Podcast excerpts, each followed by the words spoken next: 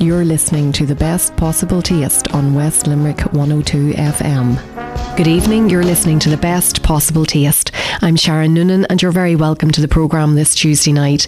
Let me remind you how to get in touch with the programme before we get set with tonight's show.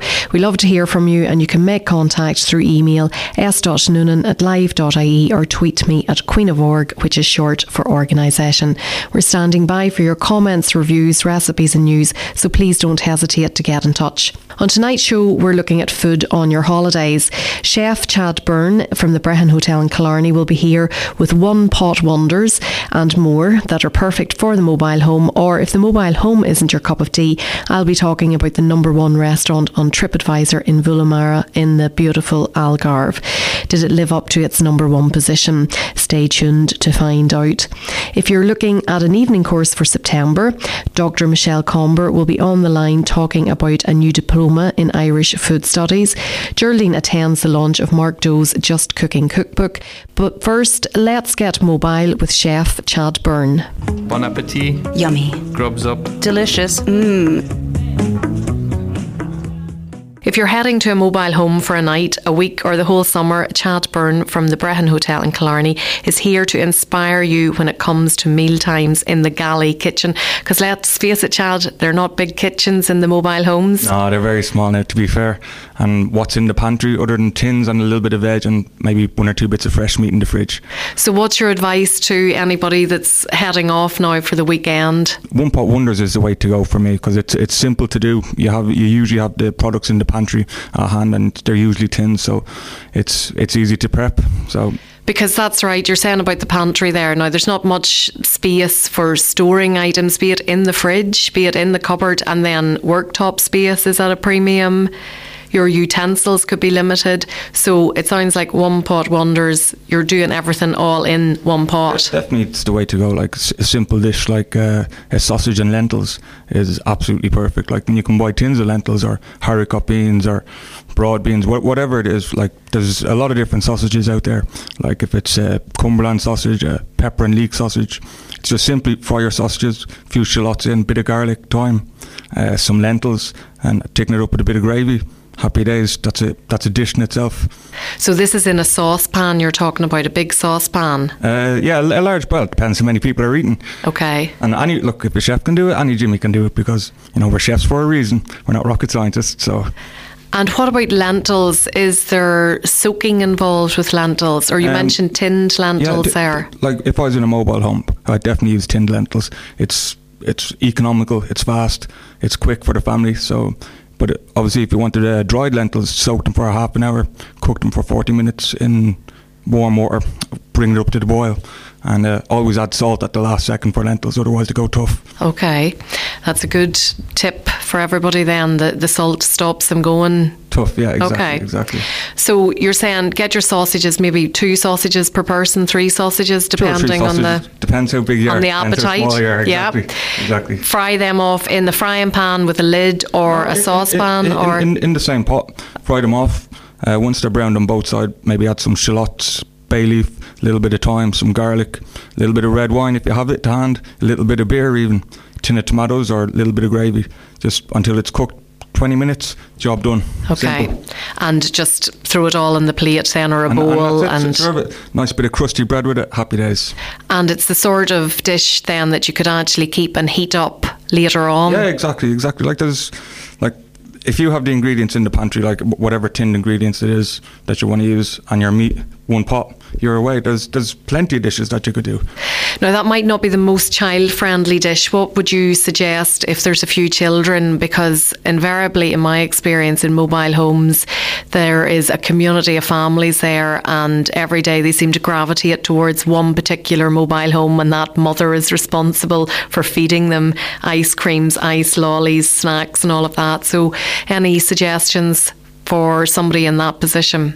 Um, well, as a father of two, two kids myself, it's it's usually chicken all the way. To be fair, um, but again, if it's one pot and you don't have a like my kids, if it's fried, they love it.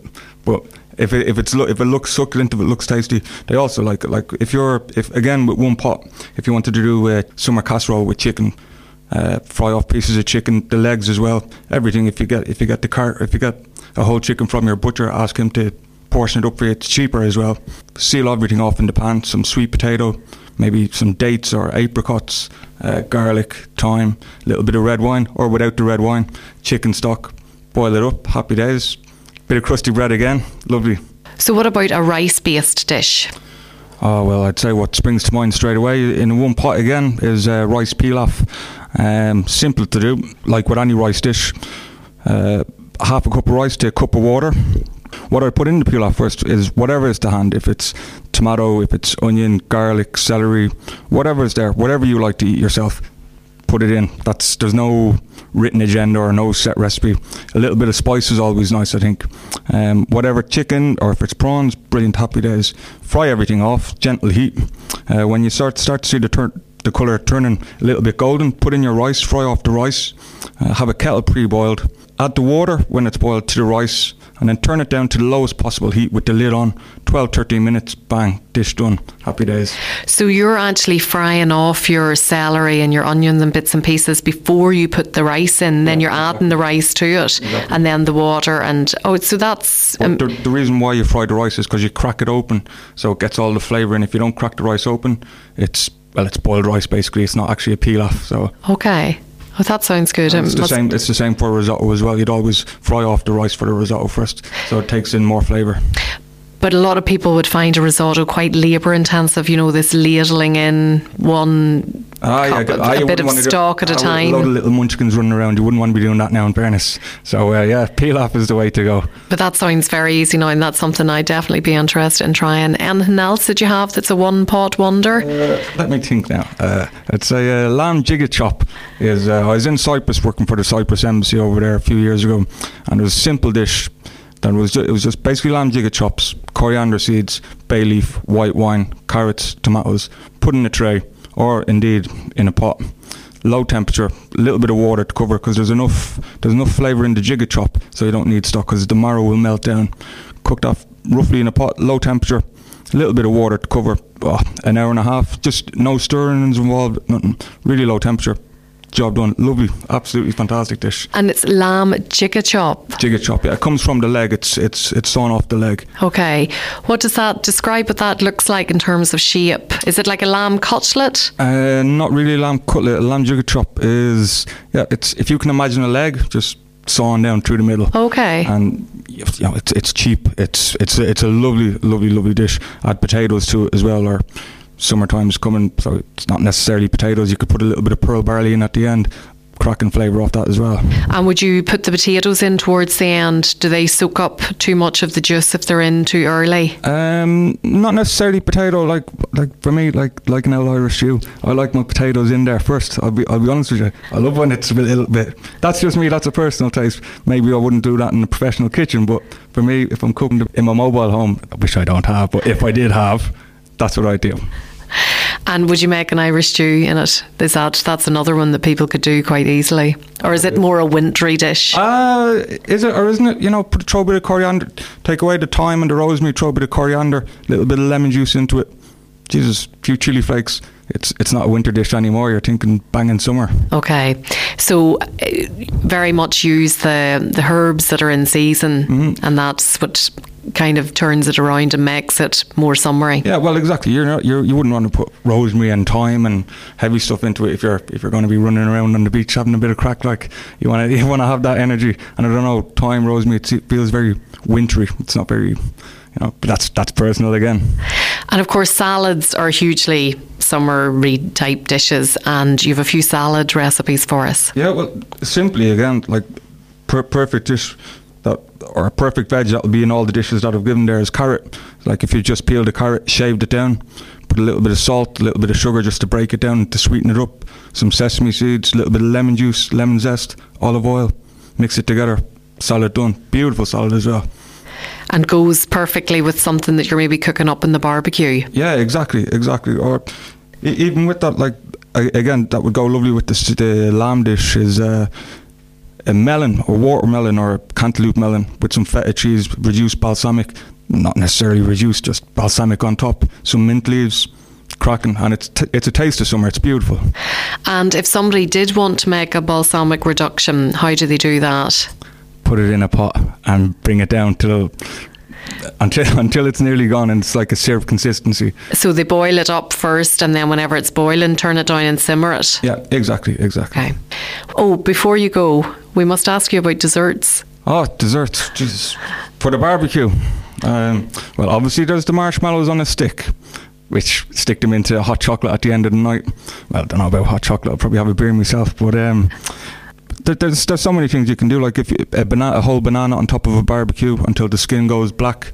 Just take it off, a little bit of caramel sauce over it, some ice cream. It's beautiful. Um, obviously, fruit skewers. If you wanted to put like dates again, ap- apricots, just heat them up on a barbecue. It's fantastic. But there's so many different things you can do. Like well, we must um, give those a try as well now because it's nice to get some of the five a day into our diets in a kind of chocolatey, sweet way. So it is. Well, thanks so much, Chad, for coming in and sharing all those wonderful recipes. Hopefully, we have inspired many listeners out there that are heading off to Ballybunion this week and they might try something a bit different. a bit of potluck. Cheers. Chin chin. Salut. Sláinte. Thanks again to Chef Chad Byrne, and we look forward to his next visit to the Best Possible Taste Studio when he'll be telling us all about his delicious signature dish. Next, though, it's time to get those books out and get studying. Bon appetit. Yummy. Grubs up. Delicious. Mmm. Do you fancy taking your food knowledge to a higher level? And if so, would you like the focus to be on Irish food? Well, if that's something that interests you, NUI Galway has a new course starting in September. The Diploma in Irish Food Studies and uh, Dr. Michelle Com. Yeah, sorry about that. I'll just start. The Diploma in Irish Food Studies and Dr. Michelle Comber joins me to explain what's involved. Good evening, Michelle. Good evening, Sharon. Michelle, I believe this is a new course. It is. This is a new diploma that we are offering from September this year, um, and it will run for the for the next two years. And why has this been added to the programme? Um, I suppose in the, the Centre for Irish Studies, we're always looking for new topics, and we think that food studies is something that's very popular at the moment. Well, I certainly agree with you on that, doing the show and everything. so it's great to, to see something like that out there for people. Is there a lot of commitment needed from students? No. Um, all of the part-time diplomas in NUI Galway are just that. They are part-time. They involve one evening per week. Um, in this case, it will probably be every Wednesday evening from 6.30 to 9.30. And of course, on top of that, there will, uh, you know, students will be um, expected to put in a few more hours per week of extra reading and, and associated work. And on those evenings then that they're up in Galway for those couple of hours, is it a mixture of lectures and tutorials? Yeah, it's it, it will essentially be um, two sessions, if you like, with a break in between, between the half six and half nine. Um, it will be a mix of, of approaches. There will be, if you like, traditional illustrated lectures with, you know, PowerPoint slides and, and, and images. We are also hoping to have some, like, food practitioners come into the into the classroom, and we can have kind of interviews or um, interactive sessions. Um, we also hope to have some hands-on um, work when it comes to such things as food writing. Um, so a variety of different approaches, really, uh, that we're hoping to employ. And you mentioned food writing there would be one of the elements of the course. What other topics will be covered? Well, I think what we're, we're looking to do is to look at, if you like, the culture of food in Ireland, not not just in the present, well, that will obviously be a large part of it, but also in the past and how that has led on to um, the present um, situation. So we will be looking at, I suppose, the archaeological evidence for food. You know, right back to when you know the first humans settled on, on the island and what they were eating and why. And we look at all the physical remains and all that that tells us. We look at the historical evidence, so like the, the written um, evidence, and that will bring us right up to kind of early modern times.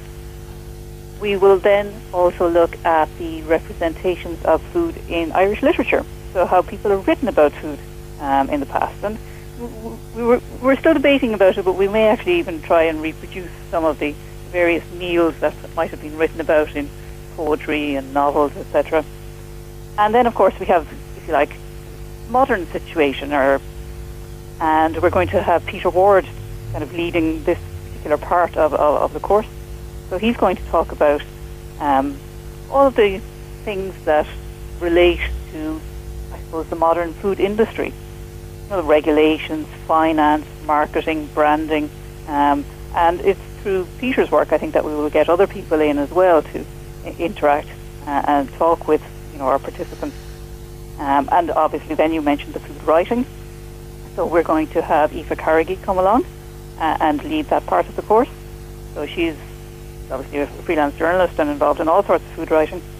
So she will bring her experience uh, to, to the classroom and look at all the different types of food writing, from you know official reviews in, in newspapers right through to food blogging, uh, etc. Whenever you say Peter Ward, is that Peter Ward of Country Choice fame in Nenagh? It is indeed, yes, that's the, the very man. And Regina Sexton is also going to be contributing. She is. Regina is going to lead the, the historical um, side of things. So she's going to be looking at the history of Irish food from written records, from you know uh, recipes, um, even you know I don't know rituals, um, feasting, all those kind of things as as written in historical records. So she'll take it from about maybe the fifth century AD right up to probably I, you know the 1960s, 1970s. So there'll be a good range of uh, of material there. And who are you hoping is going to come on and do the course? Well, as with the, with all our evening diplomas, the, the wider the mix, generally, the better for everyone.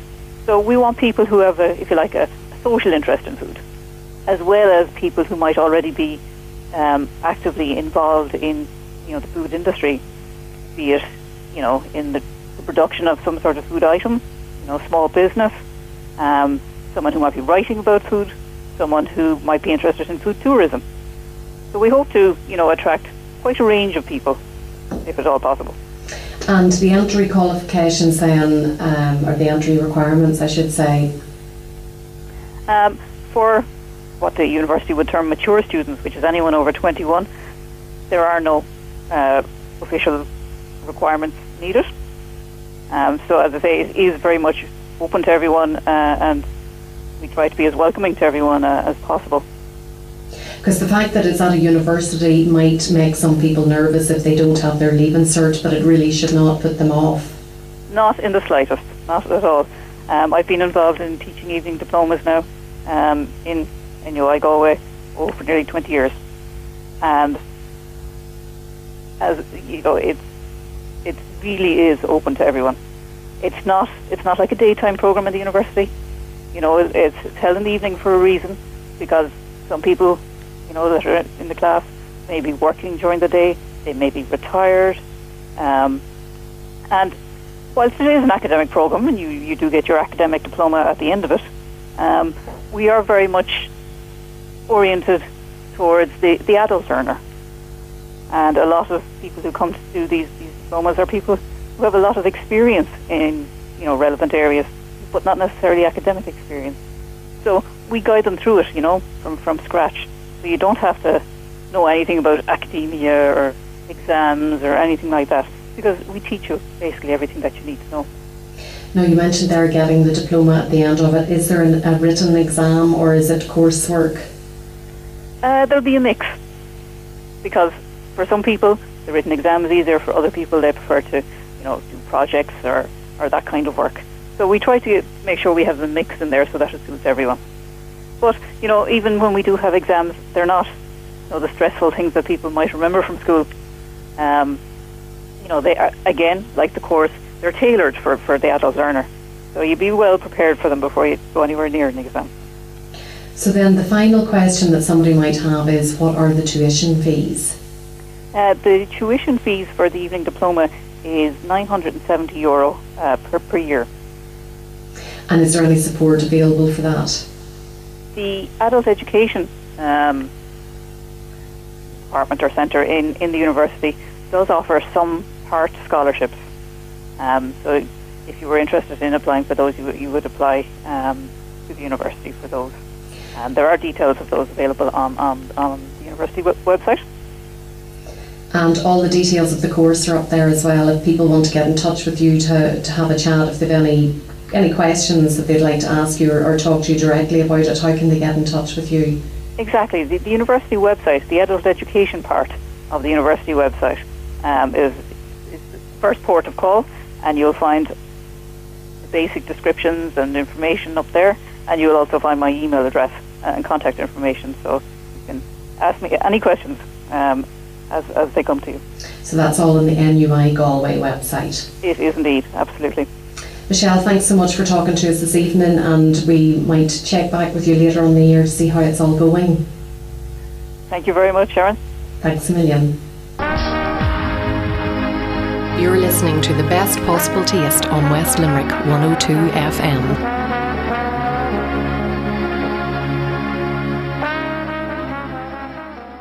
Now, from study books to cookbooks, Mark Doe from Just Cooking has launched his first cookbook, and Geraldine went along to the launch to have a chat with him about what it was all about.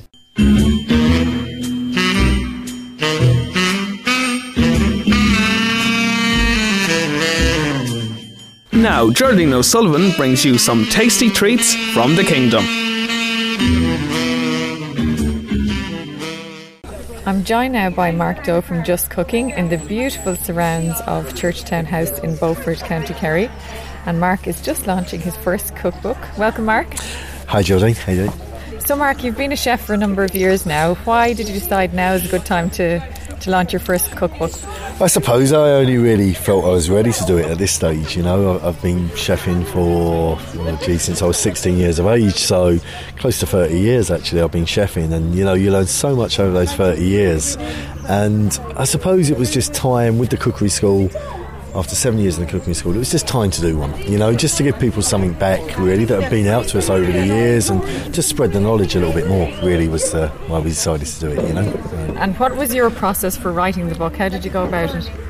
Well, I suppose first thing I did was I come up with about 100 recipes originally that I wanted in the book and uh, you know I had an idea of what I wanted and I wanted a huge cookbook. I wanted a, literally my whole life story in about 2,000 pages you know?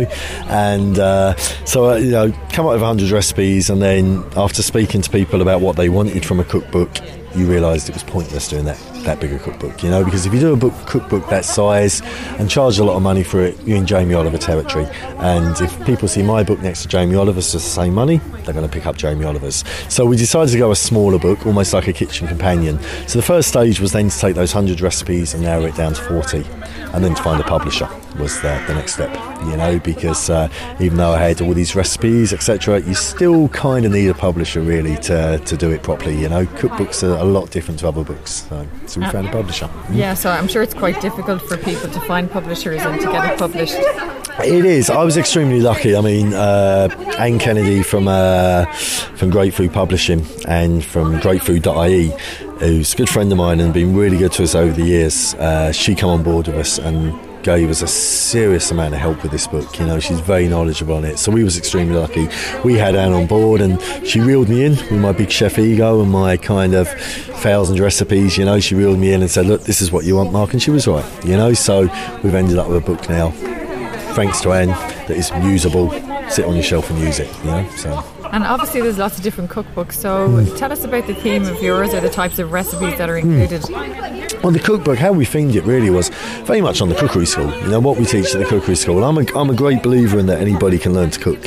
And, you know, the recipes are very simple. Uh, you know, there's there's a pantry section in the book that has your lemon curd, your pesto, uh, your beetroot relish, your tomato salsa. And these are used throughout the book, you know. So, very simple kind of recipes, you know, that people can use literally five or six points in the methods, which is quite important. I wanted very, very easy methods for people to read.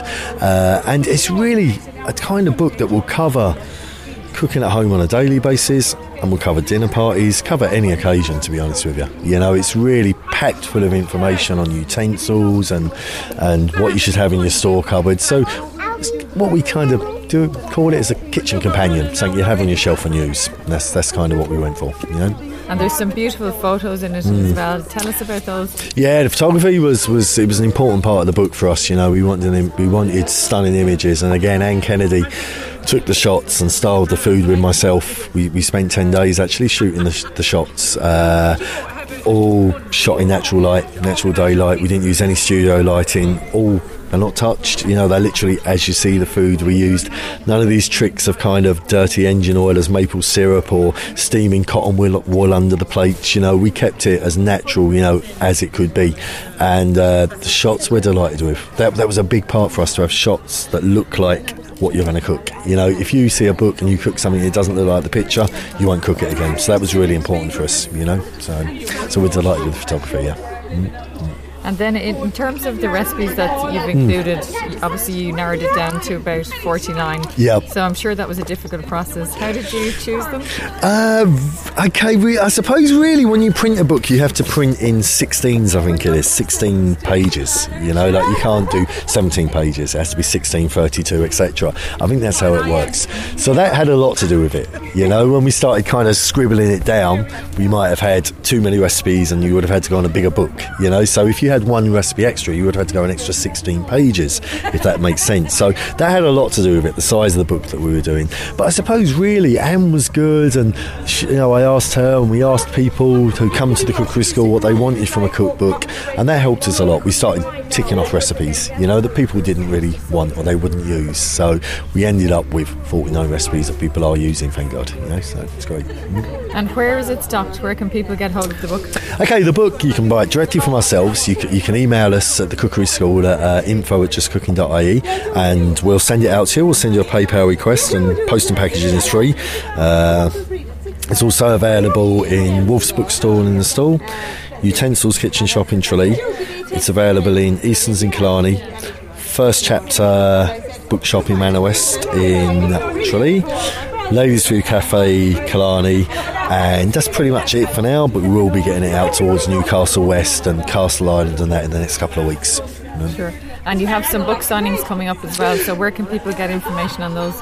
Yeah, we'll have some book signings coming up, and what we'll do is uh, we'll be kind of announcing it uh, on our web page and uh, on our Facebook page as well, and maybe in the local press as well. We'll do a few press releases. So yeah, so it'd be great to see people to come along and you know, put a put a name to the face of the name, I suppose. Exactly. Yeah, I'm, so- I'm sure they've heard you a few times on the radio. Oh, that's it. Face for radio, as they say, you know. But uh, they've often heard me on the radio. But it's nice to meet people, you know. And just to say as well, Geraldine, you know, in all fairness, people have been fantastic to us at Just Cooking. Like, you know, like from from Limerick to Kerry, everywhere. Like the support we've had from people over the last seven years is outstanding. And without everybody that supported us, we wouldn't have the business that we have today. So thanks to everyone who supported us. It's been fantastic. Great. So we wish you all the best. with Thanks, the book. Geraldine. Thanks for coming out to us and appreciate it. You know, No so- worries. The first of many. yeah, hope well. I don't know about that. I'd say, I'd say, to be honest with you, that will be the one and only, unless I do the thousand recipes. Thanks, Geraldine. Best of luck to Mark Doe from Just Cooking. His book is also now on sale in the Newcastle West bookshop in Market Yard. Mark will also be doing a cookery demonstration for Killoughteen Primary School in the autumn, also, so you can catch up with him there too. Bon appetit. Yummy. Grubs up. Delicious. Mmm. Now, hopefully, with Geraldine's interview there with Mark Doe and his new cookbook, that you'll go out and buy that, and that'll be inspiration for you in the kitchen. Or if you're heading to the mobile home, you have Chad Byrne's great recipes there at the start of the programme. Or perhaps you might be lucky enough to be heading abroad.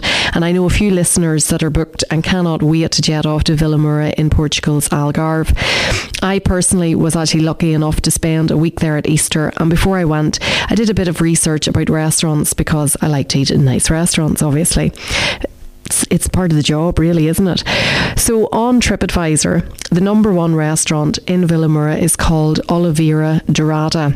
And I was very intrigued about it when I read the reviews because it sounded quite quirky. Now, not all the reviews were 100% positive, but obviously enough of them were to make it number one.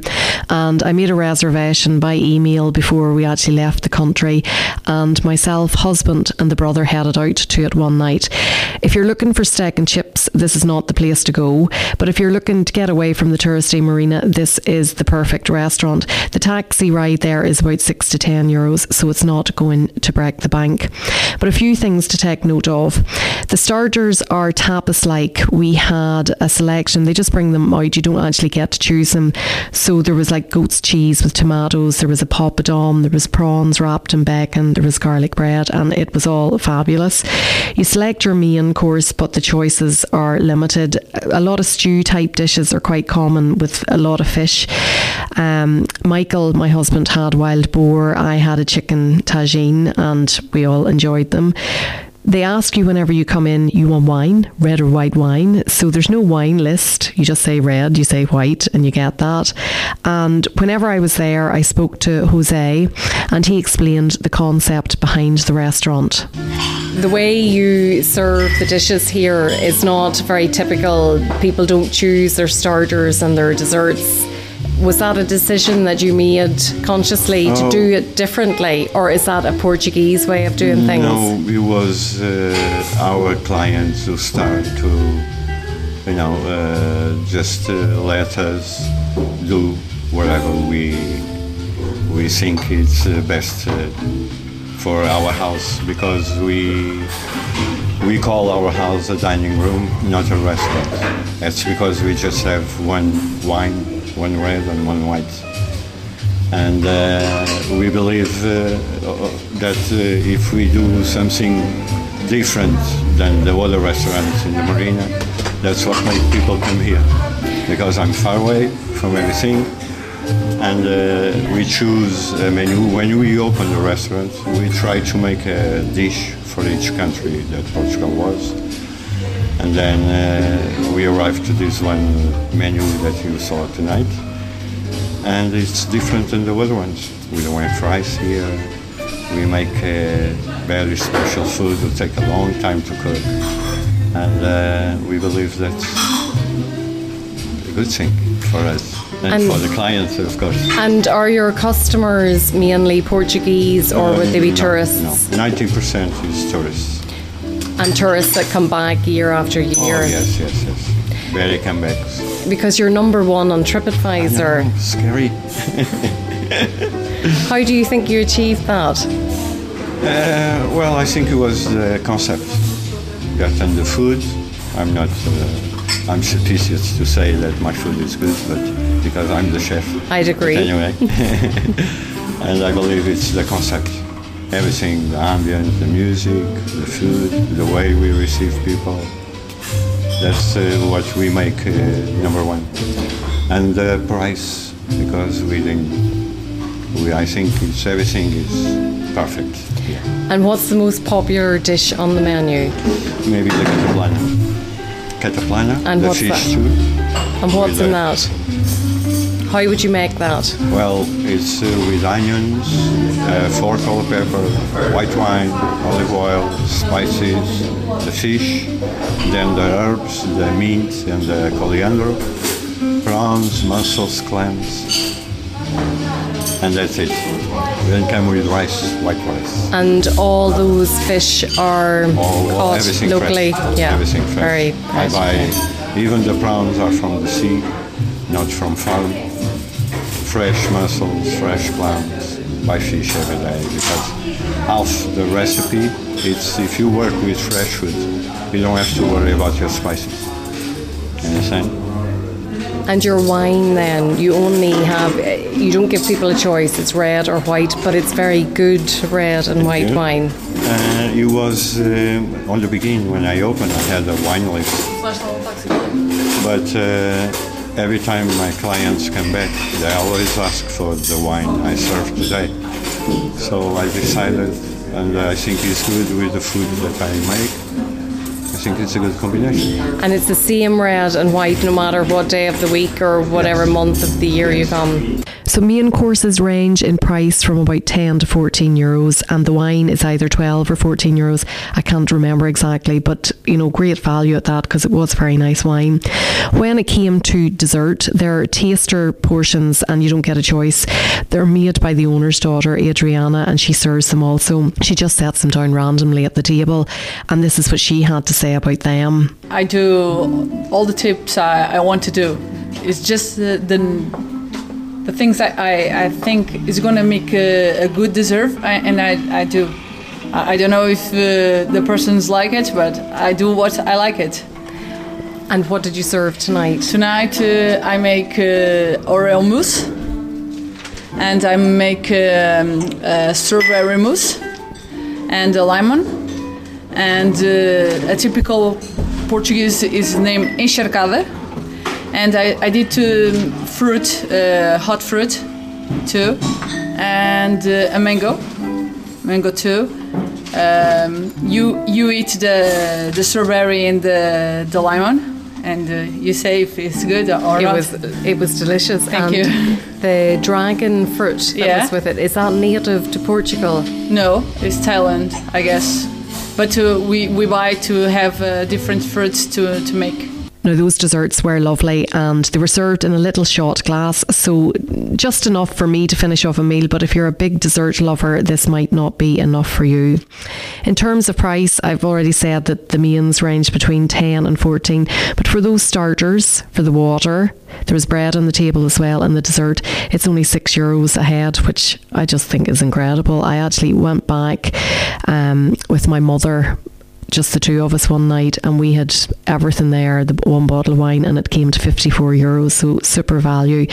When um, whenever you're looking at the main courses, there's lots of, of different dishes there, but they only have certain ones on on certain nights. And it's Jose that comes along and he go through them all with you and explain what they all, all are. So you get a chance to ask a lot of questions.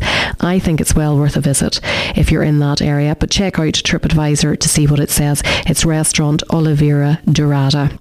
Next up now, we're nearly at the end of the show and we're just going to be having a quick look at the diary of events. You're listening to the best possible taste on West Limerick 102 FM.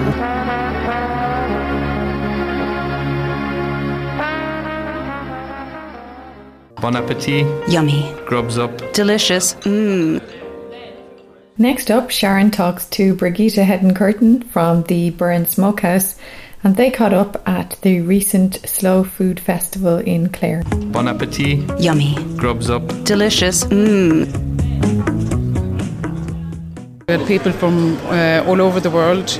Uh, Italian film crew we have here. We had some people from the USA, Germany, France, and UK, and of course Ireland. Uh, both from Dublin, Cork, Limerick, Galway. And uh, so I'm absolutely thrilled with the quality of the the event and also the uh, the amount of people that came here to visit. It's absolutely brilliant. You had a number of demonstrations on over the weekend. Which were the most popular? Actually, I think every single one were uh, there was about 50 people sitting and uh, listening. So every one of them were, were really well attended. Uh, Rattigan is always fantastic. She's amazingly professional. Uh, to have JP finishing off, uh, JP McMahon from Aniar, uh, finishing off the, the weekend was also amazing. And then, of course, Darina, to have her giving her inspirational talk to us. Uh, it means so much for us here in the borough to have that connection to Cork and to Ballymaloe Cookery School. And what's next in the calendar? Well, we hope to uh, have a few more events during the year, uh, and then, of course, next year again, in and probably third weekend in May, uh, we'll have the the two-day event again. But I'd love to do a few events during the year, uh, and we've been starting to work with Burren Bio, and uh, there's a new movement started up called Change X, which is about health and wellness and uh, community in the Burren area. Uh, also, GIY, uh, GYI um, Charter have started up, Burren um, Grow It Yourself, and uh, Michael uh, from uh, GIY was here and started up the new chapter. Uh, so there's lots of things happening between the Burren Geopark, the Burren Food Trail, the Bur- Burren Adventure and Activity, um, Burren Bio, Burren in Bloom. You know, all these events are really, really important, and all these organisations together, working together. Uh, there will be another festival, and it's a one-day event in October, and that's going to be the Burren Winterage.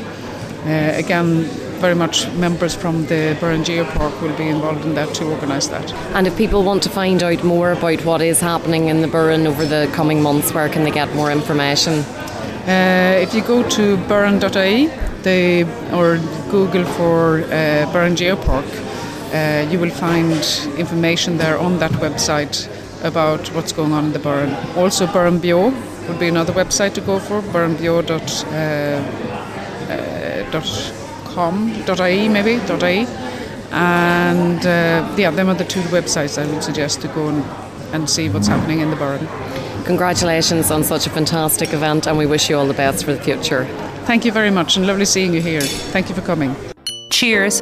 Chin chin. Salut. Sláinte. Our wine slot is focusing on summer wines, and Ron Forrestal of Forrestal Wine Merchants is in studio to give us some advice when stocking up the cellar, or in my case, the little wine rack. Hello, Ron.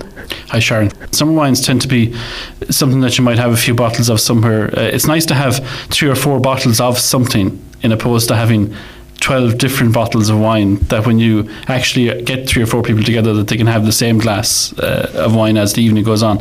So with that in mind uh, I tried to pick something that was very good value but a little bit different as well. Um, Pinot Grigio is hugely popular. It's a real summertime kind of product. Um, so uh, and and luckily I, I sell four Pinot Grigios and they, and they all go particularly well. But what I've taken in today is a is an organic range from Spain. Um, and, and first of all, when you mention organic, things tend to get quite expensive, but this isn't. It's very, very good value. It's the best value organic I've ever seen on the market. And when you talk about organic, if it's vegetables and fruit, people automatically assume, as you say, it's going to be more expensive, but the flavour is enhanced. Yes. So would that be the case with the wine? It is. It's it's all about the the hand um, the hand um, um, maturing of the grapes is the issue here, because they can't use pesticides and they can't use all the, the chemicals a lot of other people would use. It's really a matter of out in the vineyard trying to make sure that that they don't get attract any diseases. So they're they're really hands on and, and the reason that these products are quite reasonable is because the company that produced them are quite small. Uh, they wanted to make a product. They have the vineyard been building up to this for the last 25 years. They got their accreditation two years ago. Um, so they're, they're new to the game, but they want to make a product that people can actually buy. Now, we've had in the past, I've sold uh, Californian organic wines costing 35 and 36 euros a bottle that nobody would spend that kind of money on. In a restaurant, it could end up at 70 euros. Whereas this product, at least, it's costing under a tenner to buy, um, which means that it's affordable. Um, it's it's a beautiful range. Has a Sauvignon Blanc, a Chardonnay, Tempranillo, Cabernet Sauvignon. I brought the Sauvignon Blanc because that's kind of a it, it lends to the Irish palate really that Sauvignon Blanc is so popular, and a Tempranillo in the red. Um, the the white. Uh, uh, this is, is a kind of an easy drinking Sauvignon Blanc. The red is, is a more full bodied red now. What about the percentage of alcohol in each of them? Percentage of alcohol, um, the, the reason alcohol uh, is in wine at all is because of the amount of sugar that's in the grape. Uh, in the fermentation process, the sugar is turned into alcohol. So the more sugar you have in the grape, the more alcohol you'll end up with. That's why the new world, like Chile, uh, Argentina, South Africa, uh, Australia, the wines tend to be quite higher, a little bit higher than the, the French, for example, because they just have more sugar there. Um, now, this one, these two that we have here, the white Sauvignon Blanc uh, from Spain is 12%, which is about average uh, for European wine. But the red is 14.5%, and Tempranillo is a grape that, that lends to that kind of alcohol level. Um, but that's that's high now for Europe. If you look at your Fleuries or your French products that you recognise, the ones in Bordeaux, they don't tend to go over about 12 and a half. That tends to be the mark that they're at. Um, now, alcohol, that level of alcohol makes a huge difference um, the difference between 11.5% and 14.5% is, is huge because it's the quantity that you drink in wine. Um, as in, if you take a bottle of Bailey's, for example, which I think is 17% alcohol, um, and people drink a measure of that at 35 point something milliliters. Whereas you're drinking a glass of wine and it's 14.5%, you could drink two or three glasses of wine. Imagine drinking the equivalent of that in something like Bailey's. So it's, it's important to look at the percentage and to know that um, what you're drinking before you. you uh, So this white, this Sauvignon Blanc, which is, I wouldn't normally associate a Sauvignon Blanc with Spain. Hmm. I would associate it maybe with the New World or um, France, but not so much Spain. Uh, it's ideal whenever it's lower in alcohol like that for the summer. Oh, it is because uh, you know it tends to be. If you're thinking, I know barbecues may not be the ideal uh, event in Ireland. Last year we had a fantastic year, and, and hence the sales of Pinot Grigio and Sauvignon Blanc went through the roof, in opposed to red wine because it's just lent to drinking something cold and something really cold out of your fridge, and the white wines do better. But yeah, Sauvignon Blanc is is works very well because it's something that you can have a last, not particularly have to eat too much with. It's fresh, uh, it's acidic, uh, it works quite well at that. Chardonnay is a kind of a harder drink because it's so rounded and it needs food with it to work. Whereas people happily, you can see yourself, people who sit down in a bar have no food at all and happily drink uh, small bottles of Sauvignon Blanc um, You've talked before about cleansing the palate, you, like needing to have the drink and then having something to eat. Because if you aren't eating, sometimes the taste just gets very vinegary, and that's because you're not eating anything with it. So some wines yes. you need to eat with. You absolutely do. Chardonnay is a prime example of that because it becomes very overpowering after a while. Um, your taste buds get get dulled down by having it. The idea of, of wine, the whole idea of wine was that it accompanied food. Um, the kind of food in whatever area of the world it came from, be it the north of France or be the Italy, the, the food came first and then they produced a wine that suited the food. Be that uh, an acidic, dry white, a full bodied red, um, a medium bodied red to go with pasta or something that's not too overpowering. So the, the, the area and the style of food dictated the kind of wine they produced. So yeah, it's, it's extremely important. I think Sauvignon Blanc has worked quite well because it's so fresh, which means that you can sit down and drink a couple of glasses of it uh, without eating. But I think really any wine, you need to get something. You need to eat something after a glass or two, just to just to break the monotony of the taste more than anything else. Um, Pinot Grigio has been a huge success in Ireland. It's not. It hasn't a huge amount of unique taste to it. It's a fairly uh, bland is the wrong word, but it has a kind of it's got a neutral taste to it, um, and it means that you can drink a couple of glasses of it quite easily. But Sauvignon Blanc, more acidic. Chardonnay, it's more rounded and full bodied. It's not as easy to drink a couple of glasses of it without having food now. And the red, then, I've never come across a red grape of that name before. Just remind us what that is. Well, these, see, these companies are quite smart. You'd have, you'd have drank Tempranillo before a lot because it's the most used grape in Spain. All the recognisable Riojas would be all 100% Tempranillos. That's what they make. But th- these this company because they're quite they're quite modern minded and, and marketed like that, that they put the grape variety on the label because you should know it's much easier if you were looking at a, a line of wine along on a supermarket shelf. If you see the French product that has no name on it, just the name of the person who produced it, and then you have the five other wines beside it all with Sauvignon Blanc on it, and you like Sauvignon Blanc, you're always going to pick that Sauvignon Blanc. So this the idea of this company, Merida, was that they put the grape variety on the label, and it helps a huge amount for people when they're choosing them. And Tempranillo, you'd like Tempranillo. Tempranillo is not a full, it's not an overly powerful grape. Uh, it takes to age very well. Um, like Riojas, as I say, using Rioja, um, Riojas would last, the better ones would last 30, 40, 50 years. How much are these? About 950 a bottle. Okay. Under return. And we mentioned the last time that you have a new catalogue out with all your wines. How many wines do you have altogether now? It's about 170 on that and they range in price from from entry level, which would be your your your eight nine euros a bottle, up to up to whatever you like. whatever you're prepared to find anything you want. whatever you're another. prepared to, to, to, spend. And you, you have the website there is forestal.ie. Yes, forestal.ie. Uh, and you're on Facebook and Twitter as well. And people can give you a ring if they want to get a copy of this or email you to get a copy of the. Absolutely. I send out, I send out in the post. You can have it in the house. If anything's coming up, you can have a look. And you deliver it to the door, which is very handy. Absolutely, and if you if you over to make, the main thing is to make sure you have enough. You have an event coming up, but I'll take back anything you don't use or anything after. Yeah, because you said there about it is nice when you have visitors to have one bottle all the same, and that's what everybody's drinking all night. Absolutely, you know, to have exact without trying to change, chop it over and back, just to have a half a dozen bottles of white somewhere, not too expensive because nobody wants to spend that much money, but just to, to have them there and something you like and something that's nice. Yeah, I'll, I'll tell you a quick funny story before we go, and that was a few years ago. We had a, uh, we hosted a surprise 40th birthday party in our house, and at the time everybody drunk white wine. That's what people drunk, so we had plenty of white wine in. And for some reason, this night everybody seemed to be on red wine, which we did not have very much of, and all the presents were stored in one of the rooms downstairs, and we had to go in and go through them and read all the, the red bottles of wine. So nobody went thirsty, and anybody that was drinking red wine got red wine. But there was a couple of people that had said whenever they were getting the second glass, "Is this the same as the last one?" We were like, "You never drink red wine. you totally sprung that on us. So enjoy it." Yes. But it, it all went well, which is the main thing.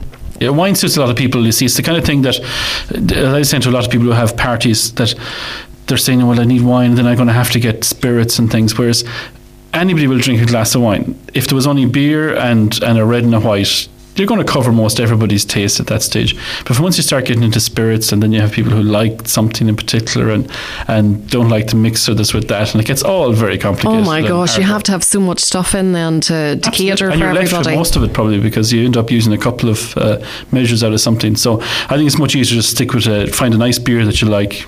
And uh, a nice red and a white, and that's your options for the day, and lock away everything else. Absolutely. well, Ron, thanks a million for coming in, and Oh, thanks for you'll be asking. back in at some stage over the summer to, to get us ready for the autumn, and we'll have a few autumn wines to, to taste them. Absolutely. Thanks very much. Bon appetit. Yummy. Grubs up. Delicious. Mmm. You're listening to the best possible taste on West Limerick 102 FM.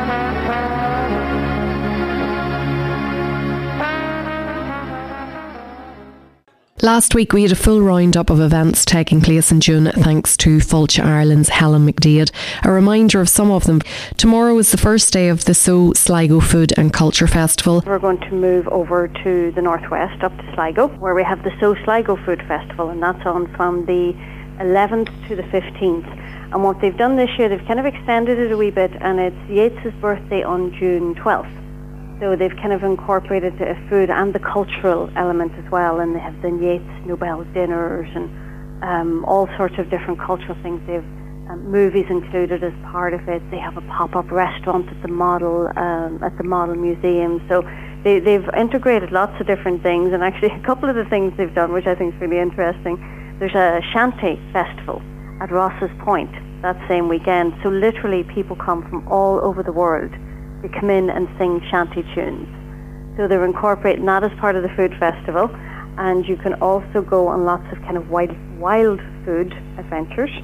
There is uh, a two-day uh, where you spend the first day. You can go to the, one of the parks in Sligo, and you'll forage for food in the park, and then you'll go back and that afternoon, and they'll give you ideas on how to cook it, and then you'll have dinner that night in Ulster Cafe with some of the, the foods that were gathered, and then the next day you go and do the same thing by the seaside, and you'll go and do uh, seaweed foraging.